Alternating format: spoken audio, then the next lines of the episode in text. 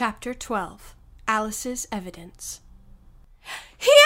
cried Alice, quite forgetting in the flurry of the moment how large she had grown in the last few minutes.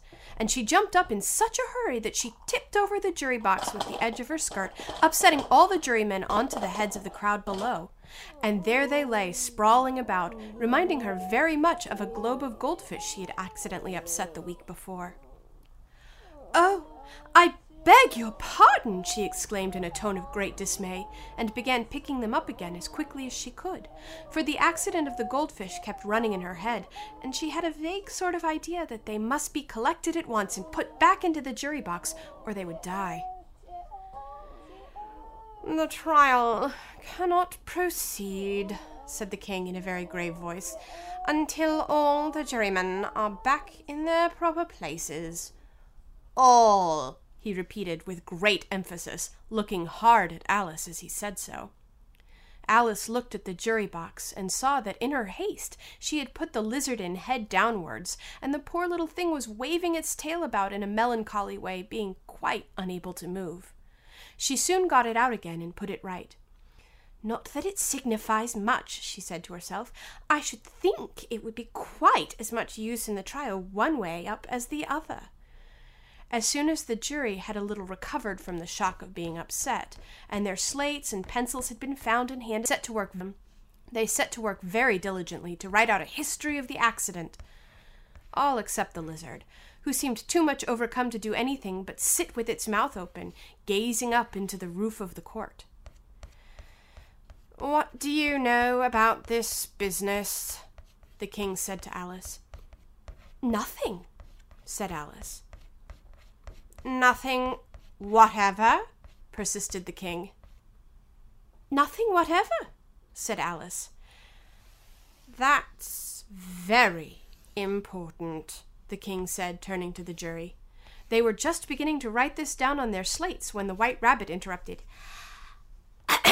"Unimportant, your majesty means, of course," he said in a very respectful tone, but frowning and making faces at him as he spoke. "Unimportant, of course, I meant," the king hastily said, and went on to himself in an undertone. "Important, unimportant, im- unimportant, important," as if he were trying which word sounded best. Some of the jury wrote it down important, and some unimportant. Alice could see this, as she was near enough to look over their slates. "But it doesn't matter a bit," she thought to herself. At this moment, the king, who had been for some time busily writing in his notebook, called out, "Silence!" and read out from his book, "Rule forty-two, all persons more than a mile high are to leave the court." Everybody looked at Alice. "I'm not a mile high," said Alice. "You are," said the king. "Nearly two miles high," added the queen. "Well, I shan't go at any rate," said Alice. "Besides, that's not a regular rule. You invented it just now." "It's the oldest rule in the book," said the king. "Then it ought to be number one." The king turned pale, the king turned pale and shut his notebook hastily. "Consider your verdict," he said to the jury in a low, trembling voice. "There is more evidence to come yet, please, your majesty," said the White Rabbit, jumping up in a great hurry. "This paper has just been picked up." "What's in it?" said the queen. "I haven't opened it yet," said the White Rabbit, "but it seems to be a letter written by the prisoner to... to somebody." "It must have been that," said the king, "unless it was written to nobody, which isn't usual, you know." "Who is it directed to?" said one of the jurymen. "It isn't directed at all," said the White Rabbit. "In fact, there's nothing written on the outside." He unfolded the paper as he spoke and added, "It isn't a letter after all. It's a set of verses." "Are they in the prisoner's handwriting?" asked another of the jurymen. "No, they're not," said the White Rabbit, "and that's the queerest thing about it." The jury all looked puzzled. "You must have imitated somebody else's hand," said the king. The jury all brightened up again. "Please, your majesty," said the knave, I didn't write it, and they can't prove I did. There's no name signed at the end. If you didn't sign it, said the king, that only makes the matter worse. You must have meant some mischief, or else you'd have signed your name like an honest man. There was a general clapping of hands at this. It was the first really clever thing the king had said that day. That proves his guilt, of course, said the queen. So off with it! It doesn't prove anything of the sort, said Alice. Why, you don't even know what they're about. Read them, said the king. The White Rabbit put on his spectacles. Where shall I begin, please, your majesty? He asked. Begin at the beginning, the king said very gravely, and go on till you come to the end. Then stop. There was dead silence in the court whilst the White Rabbit read out these verses. They told me you had been to her and mentioned me to him. She gave me a good character but said I could not swim. He said, we know it to be gone, we know it to be true. If she should push the matter on, what would become of you? I gave her one, they gave him two, you gave us three or more. They all returned from him to you, though they were mine before. If I or she should chance to be involved in this affair, he trusts to you to shut them free, exactly as we were. My notion was that you had been, before she had this fit, an obstacle that came between him, ourselves, and it. Don't let him know that she liked him best, for this must ever be a secret kept from all the rest between yourself and me. That's the most important piece of evidence we've heard yet, said the king, rubbing his hands. So now let the jury, if any one of them can explain it, said Alice. She had grown so large in the last few minutes that she wasn't a bit afraid of interrupting him. I'll give him sixpence. I don't believe there's an atom of meaning in it. The jury all wrote down on their slates, she doesn't believe there's an atom of meaning in it. But none of them attempted to explain the paper. If there's no meaning in it, said the king, that saves a world of trouble, you know, as we needn't try to find any. And yet I don't know, he went on, spreading out the verses on his knee and looking at them with one eye. I seem to see some meaning in them after all. Said I could not swim. You can't swim, can you? He added, turning to the knave. The knave shook his head sadly. Do I look like it? He said, which he certainly did not, being made entirely of cardboard. Right so far, all right so far, said the king, and he went on muttering over the verses to himself. We know it to be true. That's the jury, of course. If she should push the matter on, that must be the queen. What would become of you? What indeed? I gave her one, they gave him two. Why, that must be what he did with the tarts, you know. But it goes on. They all returned from him to you, said Alice.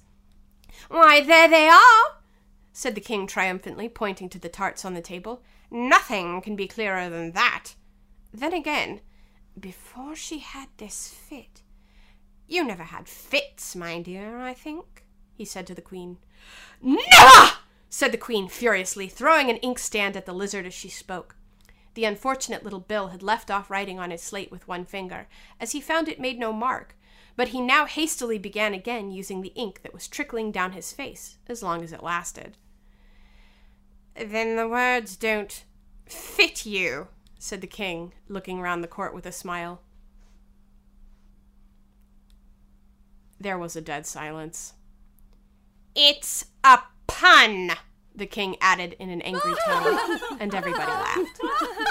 Let the jury consider their verdict, the king said, for about the twentieth time that day. No, no, said the queen. Sentence first, verdict afterwards.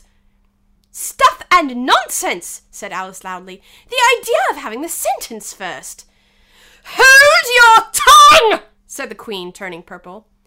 I won't, said Alice. Off with her head! The queen shouted at the top of her voice. Nobody moved. "Who cares for you?" said Alice. She had grown to her full size by this time. "You're nothing but a pack of cards!" At this, the whole pack rose up into the air and came flying down upon her. She gave a little scream, half of fright and half of anger, and tried to beat them off, and found herself lying on the bank with her head in the lap of her sister, who was gently brushing away some dead leaves that had fluttered down from the trees upon her face. "Wake up, Alice, dear," said her sister. "Why, what a long sleep you've had." "Oh, I've had such a curious dream," said Alice. And she told her sister, as well as she could remember them, all these strange adventures of hers that you have just been reading about. And when she had finished, her sister kissed her and said, "It was a curious dream, dear. Into your tea, but now run into your tea. It's getting late." So Alice got up and ran off, thinking while she ran as well as she might, what a wonderful dream it had been. But her sister sat still just as she left her, leaning her head on her hand, watching the setting sun and thinking of little Alice and all her wonderful adventures, till she too began dreaming after a fashion. And this was her dream. First, she dreamed about little Alice herself. Once again, the tiny hands were clasped upon her knee, and the bright, eager eyes were looking up into hers. She could hear the very tones of her voice and see that queer little toss of her head to keep back the wandering hair that would always get into her eyes. And still, as she listened, or seemed to listen, the whole place around her became alive with the strange creatures of her little sister's dream. The long grass rustled at her feet as the white rabbit hurried by. The frightened mouse splashed his way through the neighboring pool. She could hear the rattle of the teacups as the March Hare and his friends shared their never-ending meal, and the shrill voice of the queen ordering off her unfortunate guests to execution. Once more the pig baby was sneezing while plates... While plates and dishes crashed around it. Once more the shriek of the griffin, the squeaking of the lizard's slate pencil, and the choking of the suppressed guinea pigs filled the air, mixed up with the distant sob of the miserable mock turtle. So she sat on with closed eyes, and half believed herself in Wonderland, though she knew she had but to open them again, and all would change to dull reality. The grass would only be rustling in the wind, and the pool rippling to the waving of the reeds. The rattling teacups would change to tinkling sheep bells, and the queen's shrill cries to the voice of the shepherd boy, and the sneezes of the baby, the shriek of the griffin, and all the other queer noises would change, she knew, to the confused clamor of the busy farmyard, while the lowing of the cattle in the distance would take the place of the mock turtle's heavy sobs. Lastly, she pictured to herself how this same little sister of hers would, in the aftertime, be herself a grown woman, and how she per year, through all her riper years, the simple and loving heart of her childhood, and how she would gather about her other little children, and make their eyes bright and eager with many a strange tale, perhaps even with the dream of Wonderland of long ago, and how she would feel with all their simple sorrows, and find a pleasure in all their simple joys, remembering her own child life and the happy summer days. The End.